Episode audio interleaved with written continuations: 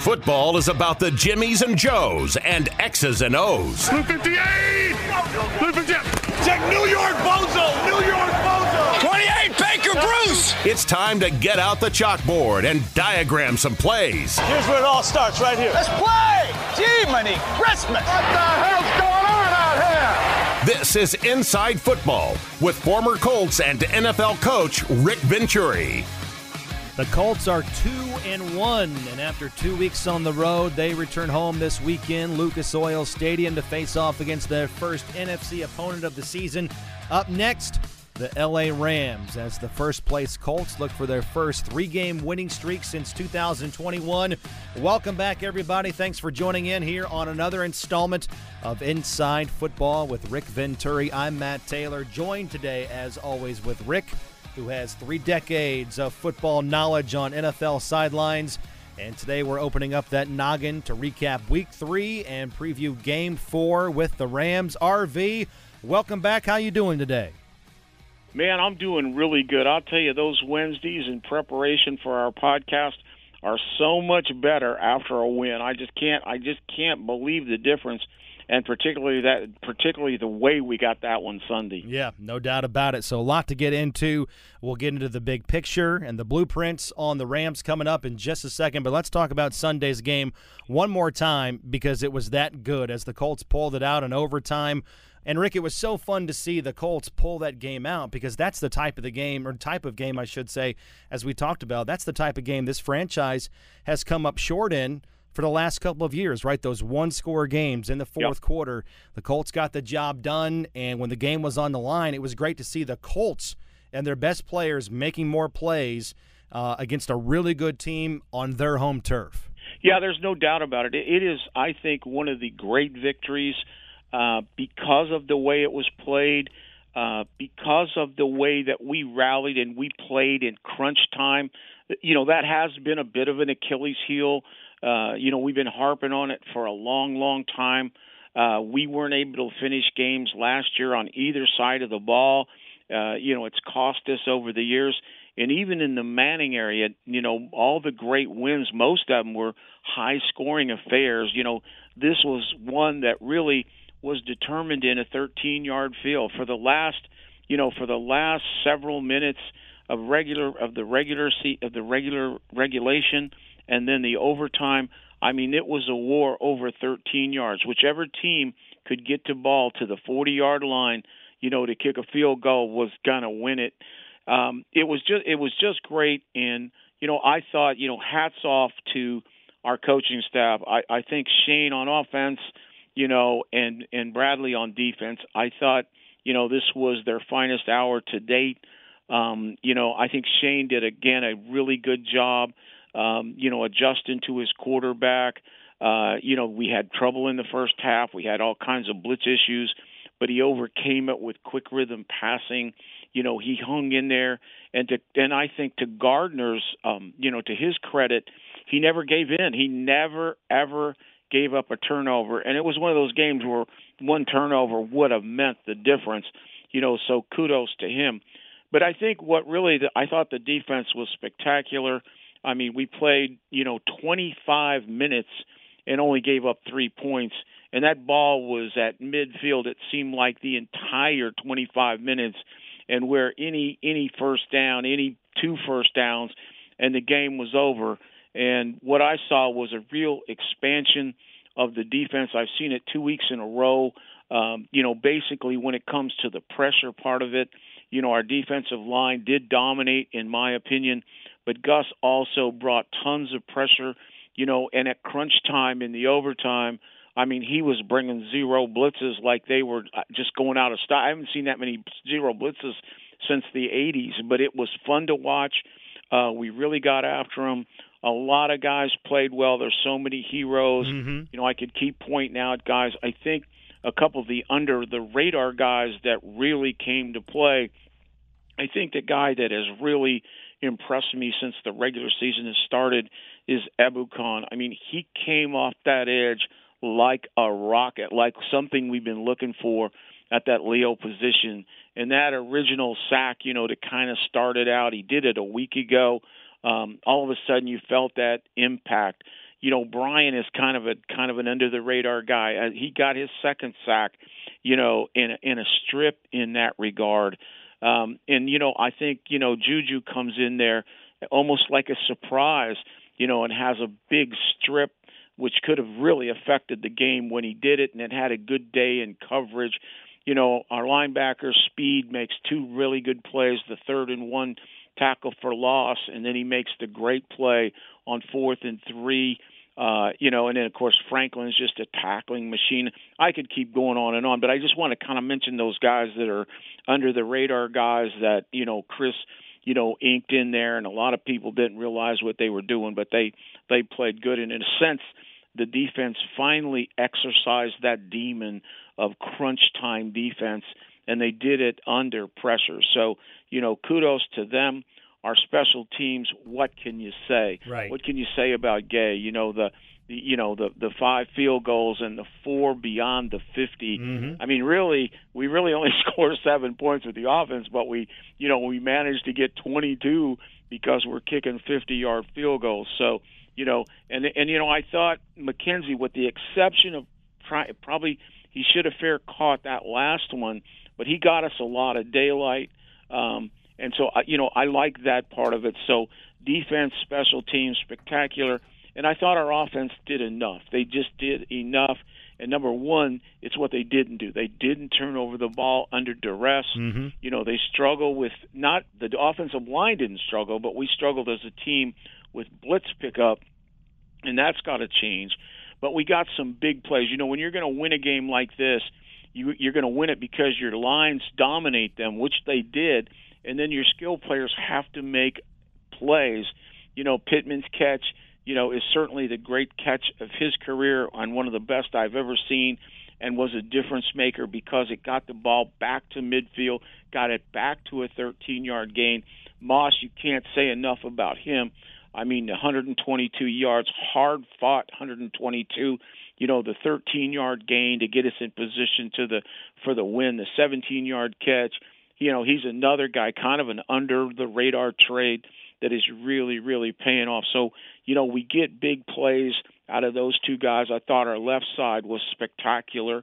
Uh, Raimann and Nelson, I thought that they really and truly helped to really dig it out and dominate on that left side you know, and then of course Minshew, you know, certainly has been worth everything that you know we gave him in the last two weeks. Again, played really good, very efficient. I always use this number. His his touchdown to interception ratio is now up to 46 to 15. So this guy is not chopped liver. I'll tell you that right now. So again, just as you said, as you introduced it, mm-hmm. you know, it was a gritty and successful win, and I, I think in that sense and the way it was done, it is one of the great victories uh, in, in Colts history. All right, certainly an you know, exciting game in week number three. The Colts are two and one, as we said, in first place, looking for their first three-game winning streak since 2021. And that's uh, with us right there. That's us turning the chapter on to week number four, getting ready for the Rams, who come to Lucas Oil Stadium for the second time in the last three years. Now, Rick, they played on Monday Night Football, so a mm-hmm. short week for them. They fell to the Cincinnati Bengals. Now they've got to fly to Indianapolis this weekend, which means they're going to travel about 5,600 air miles in a, in a six day period leading into the game. Uh, they've lost two games in a row. They're one and two on the season. They're in third place in their division. That's the NFC West. They're guided by Sean McVay. This is crazy to me. He's in his seventh year as the head coach of the Rams, and he's still the youngest head coach in the NFL. And he's taken the Rams to two Super Bowls. He's won one. The quarterback is the 35 year old Matthew Stafford, leading a bunch of young guns with the Rams. Uh, the Rams have the second youngest roster in the NFL, including 15 rookies. And that offense out there, it's known for the aerial attack. They finished top five in passing in three of the last five years. So far this season, they rank fourth through three games in passing. The defense, it still runs through Aaron Donald at defensive tackles. They rank top 10 in total yards, passing yards, and they are a uh, good third down defense so far this season as well. So, Rick, that's the big picture. That's the big outlook view on the Rams. What else do we need to know about them as you kind of fill in the gaps on LA coming to town in week four? Yeah, and you know I always like to do this when we're playing somebody that we may end up being the favorite on. uh, a team that doesn't have a good record. What I always try to warn everybody on what they can be. You know, this is a team that went out and beat a very good Seattle team in Seattle, which if you've ever done that, that's very hard to do. You know, they lost by seven, real tight game to a juggernaut in the 49ers, and then lost at Cincinnati by three. You know, the one thing, the one stat I will tell you, if you think that you've got it made – is they are a top 10 team in terms of nine on total offense, seven on total defense. Now, they've got some issues and holes that I'm going to point out, and I think a lot of them were exposed the other night, particularly offensively at Cincinnati. But again, you've got a team that's beat the Seahawks uh, at Seattle. They're a top 10 team, both offense and defense, in terms of total offense. You mentioned it. Uh, you know, I, I am shocked that they didn't stay here you know, and practiced here in a short week uh, between Cincinnati and Indianapolis. I'm glad that they had to do all that travel. That eventually will wear you out. I know that from a fact.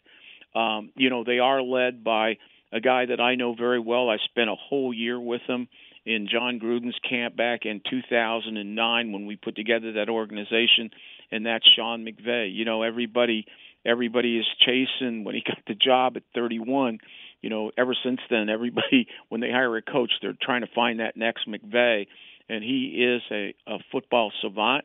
He's an offensive savant, and they are very good on defense the other way in terms of, of strategy. Uh, Raheem Morris, also who I've known since he was a kid, is you know one of the charismatic, creative, uh, aggressive defensive coordinators in the league. So they're going to come in here very, very well coached. Um, you know, on the big picture, on the off- offensive side of it, they're obviously Matt Stafford driven. Matt is a guy that, you know, has tremendous numbers, uh, almost 5,300, almost uh, 53,000 yards uh, passing in his career. You know, he's a lifer at 63% and 335 touchdowns. You know, and I will say this: I'm always going to interject this when you play Stafford. No matter what has happened before or in the game.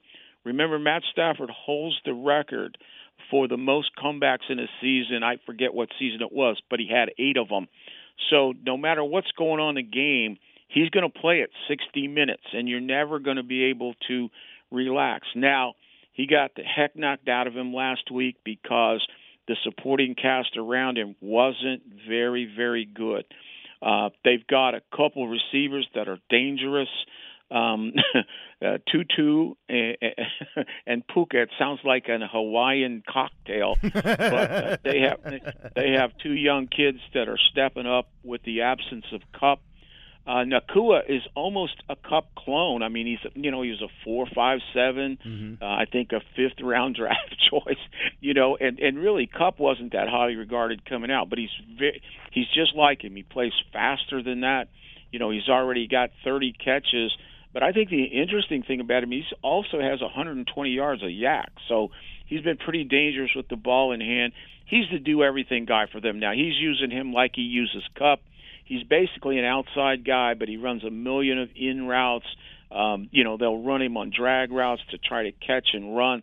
They're not afraid to run deep with him, although that's not really his thing. But he is really very much like Kupp. He's probably the surprise player in the National Football League. And then, you know, Tutu Atwell is out at Louisville. I think we're, our fans are probably more familiar with him. He's small but he is quick as all get out. He was he, he ran like a 409 short shuttle coming out, ran a 43940. So he's not only quick, but he's really fast. He's a guy that it, really they play more as a slot because of his size, but he's a guy that can get down deep on you, and he's really dangerous on wheel routes, and he's really dangerous on gadget plays. So they've got a couple guys there, and I think if you throw Higbee in there who's a very athletic, kind of a poor man's Kelsey at six seven. I mean, you got a big, big target, so they they'll still have three guys there. You know, Wilson Williams is a functional running back. I think they're really struggling with the running game. You know, it's not it it, it hasn't been really very very good um, in that regard. And then their offensive line really has struggled as the weeks have gone on. You know, uh, if if you look at them in general, Uh, one, they haven't run the ball. I think they're 28th in yards per, and they haven't stopped the run. I think they're 24th in yards per. Um, they don't protect the passer, as as was evidenced last week with six sacks, and they really don't, with the exception of Donald. They really don't knock the quarterback down, and then their turnover ratios down. So those are the reasons that they're really one and two. Now, mm-hmm. on the defensive end of it, again, they're creative, they're really sharp, they have some complexities, and Raheem always has them playing hard. But the problem is they're not real talented again, the, as as the offensive goes with Stafford, the defensive go the defense goes with Aaron Donald, and he's a guy that basically is a three technique disruptor. But they will move him around. You know, on third down, they'll get into a three man line, and he may be on the edge or he might be on the nose. Um, they'll sometimes put him on the edge and put three guys overloaded away, try to get you to slide over there and then go one on one with him. One thing we just cannot do. We cannot let you know we can't we cannot let Donald uh, disrupt this game. He can't be the guy uh, that beats us. He he just really can't. So you know I think in that regard, you know that going in. Uh, I'll talk about when we get into the must. I'll I'll talk about schematically what they are. You know they're you know they're basically a you know you know they'll give you different looks. They'll give you an over with four men down. They'll give you a bear uh, with five men down. They'll give you a three-man look sometimes on third down. So there's there's a lot to digest in there. But at the end of the day, the one guy that can really beat you, and they've got a couple young kids to go with them, Young and Turner, but he is the guy, and he's a swimmer. He's a jet type player. He's not Aaron Donald's not really a power player. That's why sometimes I don't mind running at him if you power him, and if you if you run away from him, you got to make sure you pinch down mm-hmm. because he'll be up in your backfield. So, I mean, I think that's the key. You know, at the end of the day, uh, you got to stop Stafford for 60 minutes, and you got to and you can't let Donald ruin the game. Now you mentioned Matthew Stafford in those those come from behind wins and never being out of the game. Matthew Stafford has 34 fourth quarter comeback wins, and he has 42 game winning drives. He had eight of both of those in 2016. I think that was the season that you were alluding yeah. to. And he ranks fifth all time. Matthew Stafford ranks fifth all time in fourth quarter comebacks. So definitely, you know, something to be aware of as every game in the NFL comes down to the wire a player like that that's been in the NFL for so long, never out of it. All right, let's break out the blueprints. This is the best part of the podcast. Let's uh, get to the ways the Colts can win, and let's start with the Rams on offense. You mentioned Matthew Stafford still being one of the best uh, traditional quarterbacks in the NFL. Earlier this season, in fact, he passed Peyton Manning for the most passing yards by a player in his first 200 regular season games. He ranks 11th all time in passing and passing touchdowns. And his top target this season, rookie Puka Nacua, a fifth round draft pick out of BYU. He already has 30 catches for over 330 yards, and so far this year, he ranks fourth in the NFL in receiving yards, second in receptions, and seventh in yards after the catch. Top running back is Kyren Williams in year two out of Notre Dame. He can run and catch it. And then at tight end, don't sleep on Tyler Higbee, who uh, last season broke the Rams' single season franchise record for catches by a tight end with 72 of them. And as we said, the uh, bread and butter for Los Angeles, that's the passing game on offense, more so than the running game. They're fourth in passing, 26th in rushing. And Rick, they average nearly 290 passing yards per game. They've already racked up 12 passing plays over 20 yards. So it's going to be a really good test for the Colts secondary coming up on Sunday. So what else stands out to you about the Rams on offense heading into this game on Sunday and your musts? Yeah, I think first of all the fans have to expect this. First of all, know what Sean McVay is and what his background is.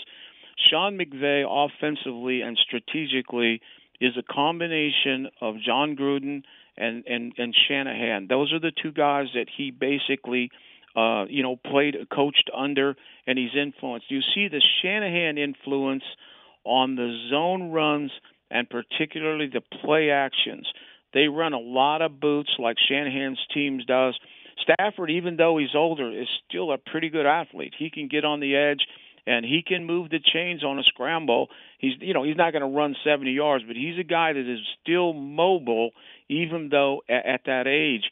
Now, where the Gruden influence is there, and the thing that bothers me, not bothers me, but as a defensive coordinator, I've got to be ready for it, is the West Coast principle, the quick rhythm stuff, but more importantly, formations.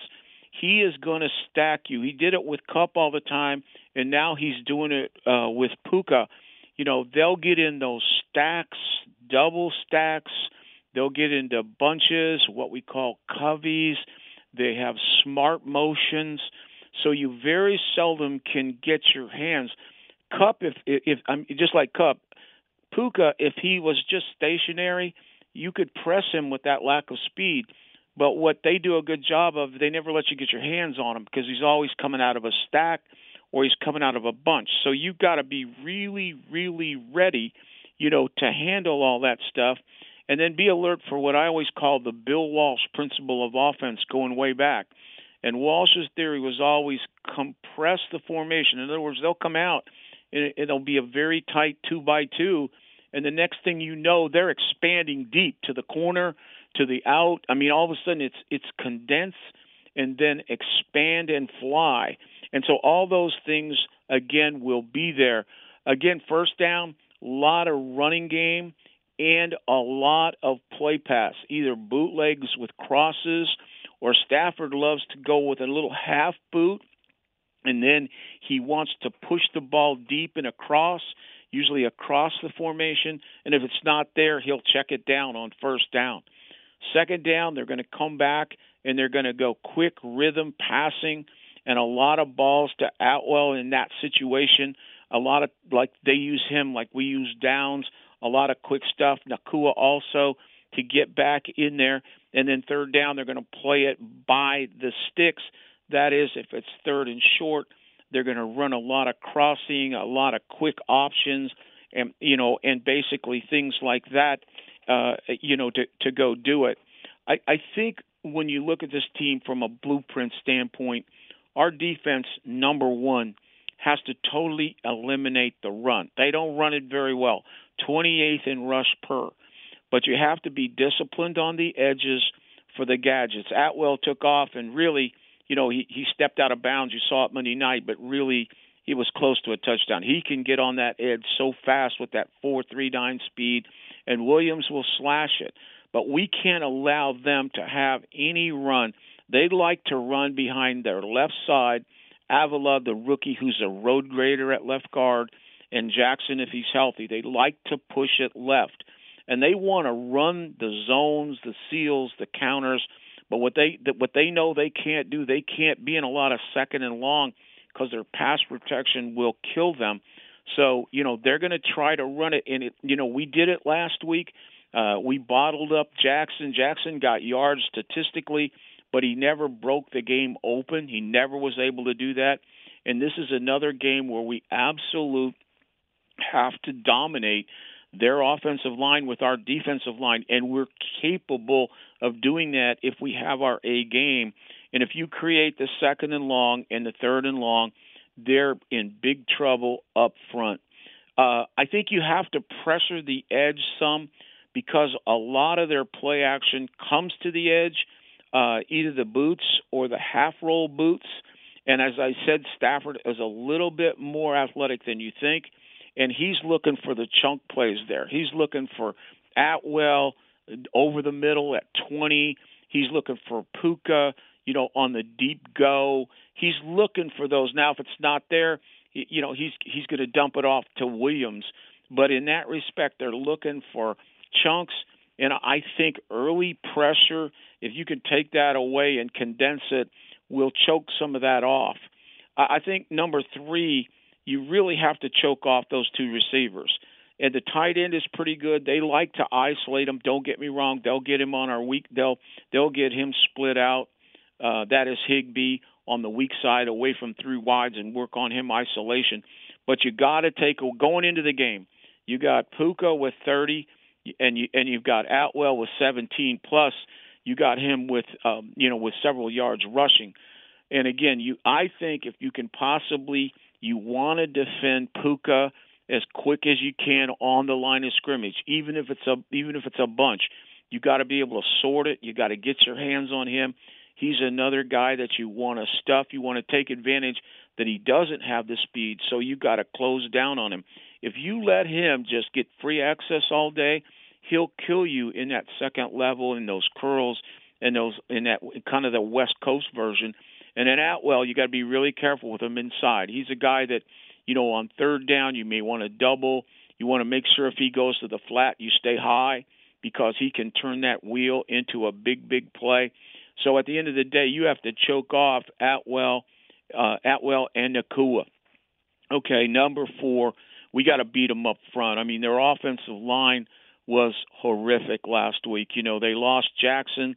They put Thomas in there. He couldn't block anyone at left tackle. They had six sacks. You know, they ended up one for four uh, in the red zone, one for 11 on third down.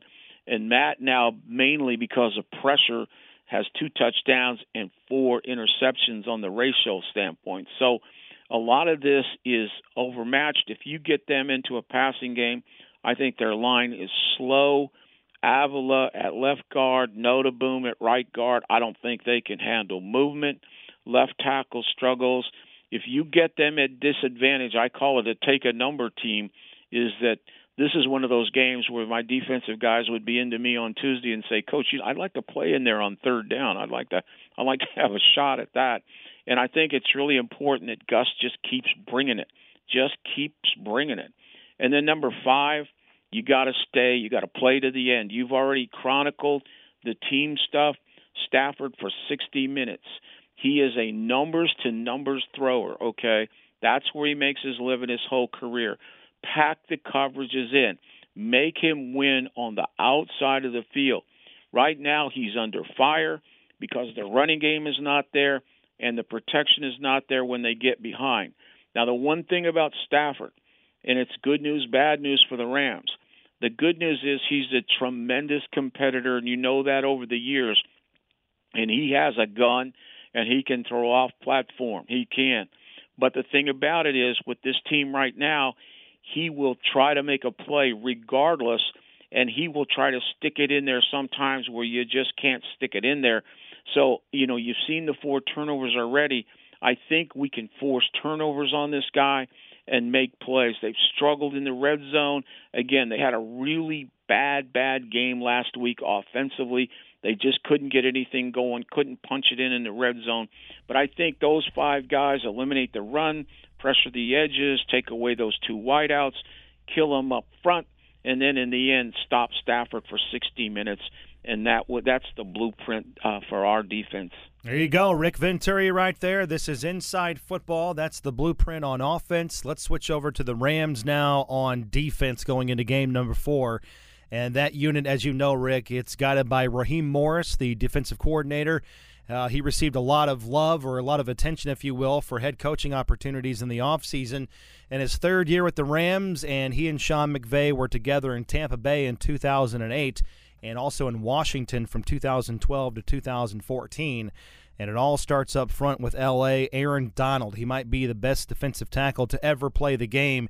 He and Lawrence Taylor are the only players to be named Defensive Rookie of the Year, Defensive Player of the Year multiple times, first team All Pro five times, and to also win a Super Bowl. He's got 104 career sacks. That ranks sixth among active players. He's the Rams' all time sack leader.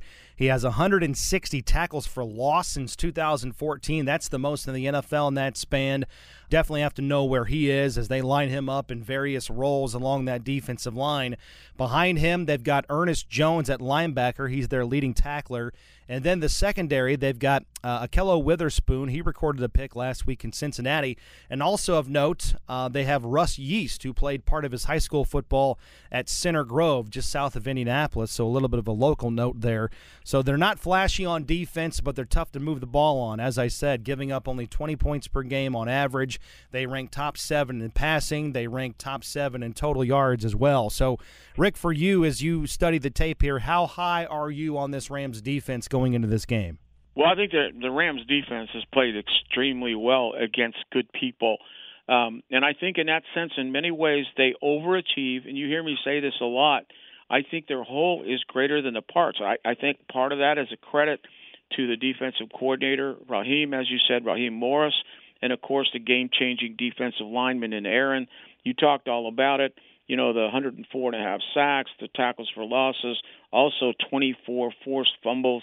I mean, this guy is really, really special, and we simply cannot, cannot, okay, let him ruin the game. And they're gonna, they're gonna move him around different spots. They're gonna twist. He does a good job with the rookie Turner. They do a really good job of inside twist. You'll see it when you watch the film. I don't think that they're greatly talented outside of them. Uh, I think you're right on your evaluation. I think Jones is the next best player. I think he's a, a guy that is really productive, makes a lot of tackles. And then I think two young kids that I like. I think Young, the kid rookie out of Tennessee, who we liked in the draft, and then the Turner kid. They're going to help him. Um, Hoecht is an interesting guy um, at the Sam backer. He plays the Sam backer. He's kind of a combination linebacker, defensive end, who plays opposite of uh, of Young, and you'll see him on the outside in that bear, um, and he'll rush. And then sometimes when they on third down, when they get in the three man rush, then he's the fourth guy, but he's standing up inside, and he's what I always refer to as the spinner. In other words, there's three man, but he can spin anywhere and become the fourth guy. And what they do is they spin him and they put Donald sometimes at the nose and they'll blitz the guard so he can't help Donald. And it's really just trying to get him going in that regard. You know, I do like their safeties. I do like Yeast. I personally didn't realize he was from Center Grove. He is a really good player. Uh, you know, with Fuller in there, uh, I like those two guys at safety. Their corners have been decent. Uh, again, you said it. Witherspoon had a has a just a phenomenal interception. If you look at it on tape, it's just a great interception. Now, scheme wise, um, over a lot of over front with Donald at the three. Uh, you can pound and don't be afraid to run at him and double him, but pinch, keep the splits tight because he likes to swim. The tackles for losses is because he lives in your backfield, and you can't let him beat you on the first step. Like I said, if you're running away back to the bubble, you got to have really tight splits on that right side so that you got to pinch him with your guard and tackle. Don't let him go. If we get late to the linebacker, we get late. Don't let him go. And then on pass protection, there always has to be protection geared towards Donald, wherever he is. He can be at the three, he can be at the nose, he can be on the edge. So, you know, that is just an absolute must. They're basically a cover four or quarters team. They play all kinds of variations for spin, for sky, and then they'll go eight, which is quarter strong, and roll up weak. Um, you know, a lot of that stuff. And then on third down, they'll they'll add a little bit more man to man, a little bit of cover two last week, and then some different man to mans. They're a blitz and drop team. What I what I mean by that is they will blitz Jones, for instance, or Rozeboom, their Mike or their Will, and then they'll drop the ends out. So they'll give you like a normal coverage with seven guys in coverage, but they'll make it look like a blitz by bringing one of those guys inside. That's just nuisance um, to try to get you. And then they'll get into some delta. When delta again is a long yardage, three, it's a dime. Uh, Lake comes in and plays the dime, and in the delta there'll be three man line, and usually in the delta, usually that's where Donald lines up outside. And again, that'll be 97 in there, and that's a three or four to five man rush with dime coverage behind it. That's a third down thing. And then I note that the one wrinkle I think you really got to be ready for is on third down, sometimes with their four man rush, what they'll do is they'll set an overload away from Donald and make him the edge on the weak side and then they'll give it an overload, and you'll see that overload, and you'll want to slide the protection to the overload. But when you do that, then you're one on one back there with Donald. So, you know, all those things are really important to be careful with. Okay, uh, as far as the blueprint, some of it is just the flip of our offensive blueprint. And I think this is our formula, period, right now for this Colt team. And that's number one, the number one must on the blueprint uh, defensive or yeah uh, defensively okay offensively is we have to dominate their front with the running game. Again, the Rams defense has played pretty well. It's seven total, but they're 24th in rush per. I think they're athletic. I think they're quick and fast. I really just don't think they're physical, including Donald is more of a great athlete than just an anchor. So I really think you can really get at them. You're going to have to run to the bubble when they're in the over front. When they give you the bear, you got to bring it off tackle and use some powers. And Shane did. He did try to vary last week with some seal blocking on the edge.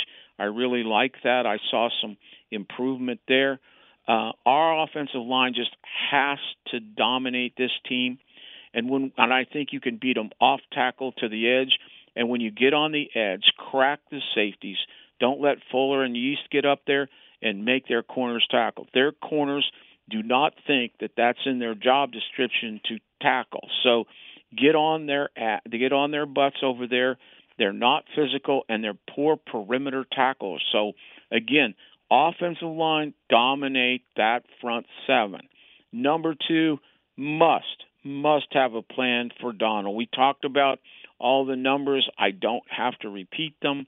Uh, I think you need to plan both run and particularly the pass. This is where it gets into my thinking all the time. Never let the guy that you know can beat you ahead of time beat you. Have a plan for him. Make somebody else beat you. Again, know the kind of player is. He's a swimmer, not a banger. He's a guy that'll go arm over, arm, arm under, but he counts on beating you off that line of scrimmage. He will trigger off that line of scrimmage on the ball, and he'll try to make a move around you. So be alert for that. That's why I don't mind powering at him sometime when he puts that arm up and just stab him right in the chest. You know, I think that takes a little out of him and make sure you pinch him on the backside. On pass, I think you always have to have help to him. I would never I would never want to go one on one right there in that situation. I think that's crazy to do something like that. Always help on him and alert that when he and Turner are really tight on third down, there's a lot of Tom game in there. And again, be careful with isolations on the edge. But number two, make sure that Donald does not beat us. Number three, on first down, you want to play action on the outside and particularly the strong side corner. They're almost always in a uh, either a quarters across the board or a weak side roll. The the strong side corner, whether it's Witherspoon or Kendrick, those guys are always undressed on the strong side. So, you know, you want to get good play action when you do it and you want to freeze those safeties who will spin tight down in there. They are run players. You know, they assist on the run, and this is where you want to take your shots. Let Pierce continue. I think you got a little bit more confidence in Pierce last week. You know, he he was there in the second level. We took a shot, we missed it, but we took a shot. You know, I think Pittman can be used not not just to isolate the great play, but I see him. He's not going to run by anybody but he's kind of like a Courtland Sutton. You throw a couple 50-50 balls, you know, he's already proven he can get it. So hopefully, one of the ancillary things we came out of last week is the fact that we can push the ball downfield to those two guys, right? But attack the strong side because they don't close the strong side and beat them with I call four beaters, Dinos, which is double post, scissors, which is post corner uh, 973, which is a go, a corner, and a flat, in in and in all go patterns where you just go after them. And then number four, when you're not working outside, work underneath. And this is where I think Downs and Granson could have a really big day. Because when you're in cover four, when you think about it, you're really only playing three underneath and quarters four behind. You know, and with, and then when they do pressure and drop people, their drops aren't very good because you're dropping ends into hook zones. I call it drop distortions. So to me, and particularly with play action to freeze them, I think you can really work the inside options, the inside curls, the inside seams with play action. And this is where I think we have two, you know, in Downs and Granson. I look for them to have really big games here uh, in that regard. And then number five, you know, I, I just think that we've got to think mentally we got to score points. You know, we got 22, but 15 of it, you know, we did we did kick a short one. So let's say that we got 10 on offense, but that's really, you know, I don't know that you can live and die on five field goals. To be honest with you, I think you know we got to think score. Uh, you know, and, and how do you score? I think explosive plays, and and that's where I think we got to keep pushing it. We got to keep letting Pittman make a 50-50 ball. Yeah. Let Pierce run under it. Eventually, he's going to beat somebody, and you're going to get over the top. You know, I think that. Uh, I, I think the other thing is YAC plays. You know, you know, you saw it last week. We're starting to get it. You know, um, you know, even Moss after the catch, um, Downs after the catch. Again, this is a team that is not a good perimeter play playing team. And then I think you've got to dominate the red zone. We just got to have points, okay? You know, we just we we really do. We you know they're 13th against the score, uh, but they're 19th in the red zone, so they're vulnerable, and we got to take advantage of it. Rick Venturi right there. That's the blueprints to beat the Los Angeles Rams in game number four for the Indianapolis Colts. And closing out here, Rick, we know the Colts sit here at two and one on a two game winning streak, and, and maybe they get their starting quarterback back. Maybe they get their starting center back this week. We'll see how Anthony Richardson and Ryan Kelly progress uh, progress, I should say, in the concussion protocol. But looking around a little bit, right? The Jaguars, they look like a team that – you know, they're reading their press clippings right now. The Titans look like a total mess down in Tennessee. Um, you know, so long story short, I mean, last week was a great win, but it's only one win, and the Colts need to stay focused and they need to take advantage of some some games at Lucas Oil Stadium in the month of October because this team can be special, and they've already shown that at times here on the young season. But you have to consistently back it up, and it's another good opportunity to do that on Sunday. No, that's exactly right. All of a sudden, your mentality goes now from mm-hmm. hungry just to stay alive to all of a sudden now it looks a little bit different. And I, and I think you got to live with that. You you know you have to. There is a there is an element of living with success. You know, as you just said it, and I I hit this all the time. It was a great win Sunday, but it only counts one. It it was a great win, but it only counts one. And always know this, and particularly in the NFL, is last week has absolutely zero effect on this week. Now, I think because of the state the Rams are in and where we're playing, I think this is a great opportunity at home.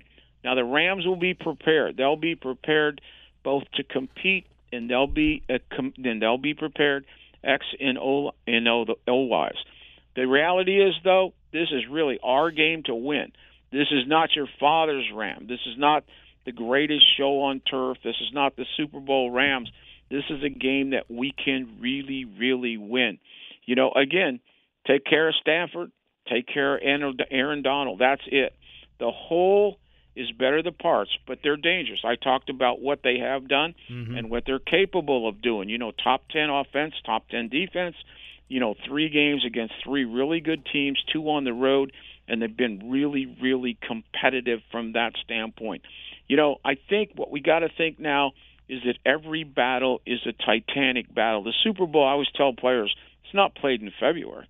It's played every Sunday in the National Football League to give you the opportunity to get there. So this is a titanic battle. Expect nothing less. We have to bring our A game. That is every coach, mm-hmm. every player, every play, every broadcaster. We've got to bring our A game here. You know, we've got to rise to the occasion and take it to them. I would say coach aggressive, play aggressive, don't linger for a second and admire your success. Be the hungry wolf, attack, don't look back. I think three things when it's all said and done. Don't turn it over, dominate both sides of the line again, and skill guys make plays and we'll continue to go. There you go. Another installment of Inside Football with RV. The full breakdown of the Rams coming to town this weekend. LA coming to Lucas Oil Stadium for the second time in three years. RV, we enjoyed it immensely, per usual. My man, have a great rest of your week. Enjoy that motorcycle ride that I know that's coming on Friday here in this fall weather. So getting out and about if you can. And uh, we'll see you at Lucas Oil Stadium in the state capital for some football in week four, man. Can't wait. I can't wait to be home here for a while. I, am really looking forward to it. I really am. Yeah, the month of October, man, it's Lucas Oil friendly. You know that after a couple of road games. So and it's all my alumni here. The Rams. Oh, lay it on me we, now. We we have the Rams, Cleveland, and the and the New Orleans Saints here uh, in the next five weeks, and you know, along with the Colts. That that's I'm I'm alumni on those teams, so I am really fired up. How many times can Rick Venturi be homecoming king? We're, we're, we're about to find out, man. It's a popularity contest. It's rigged. That's why Rick's always coming home with the hardware, man, as always. Rick, appreciate it, man. Have a great rest of your week, all right? All right, Matt. Talk to you. You got a Rick Venturi right there, the homecoming king himself, breaking it down per usual here on Inside Football, and that'll do it for this week's edition. All on the LA Rams. We'll do it again next week, breaking down the Tennessee Titans in week five when the Colts get back to AFC South play. Until then, though, keep it locked here, keep it subscribed on the Colts Audio Network, and we'll talk to you next Wednesday on Inside Football with Rick Venturi.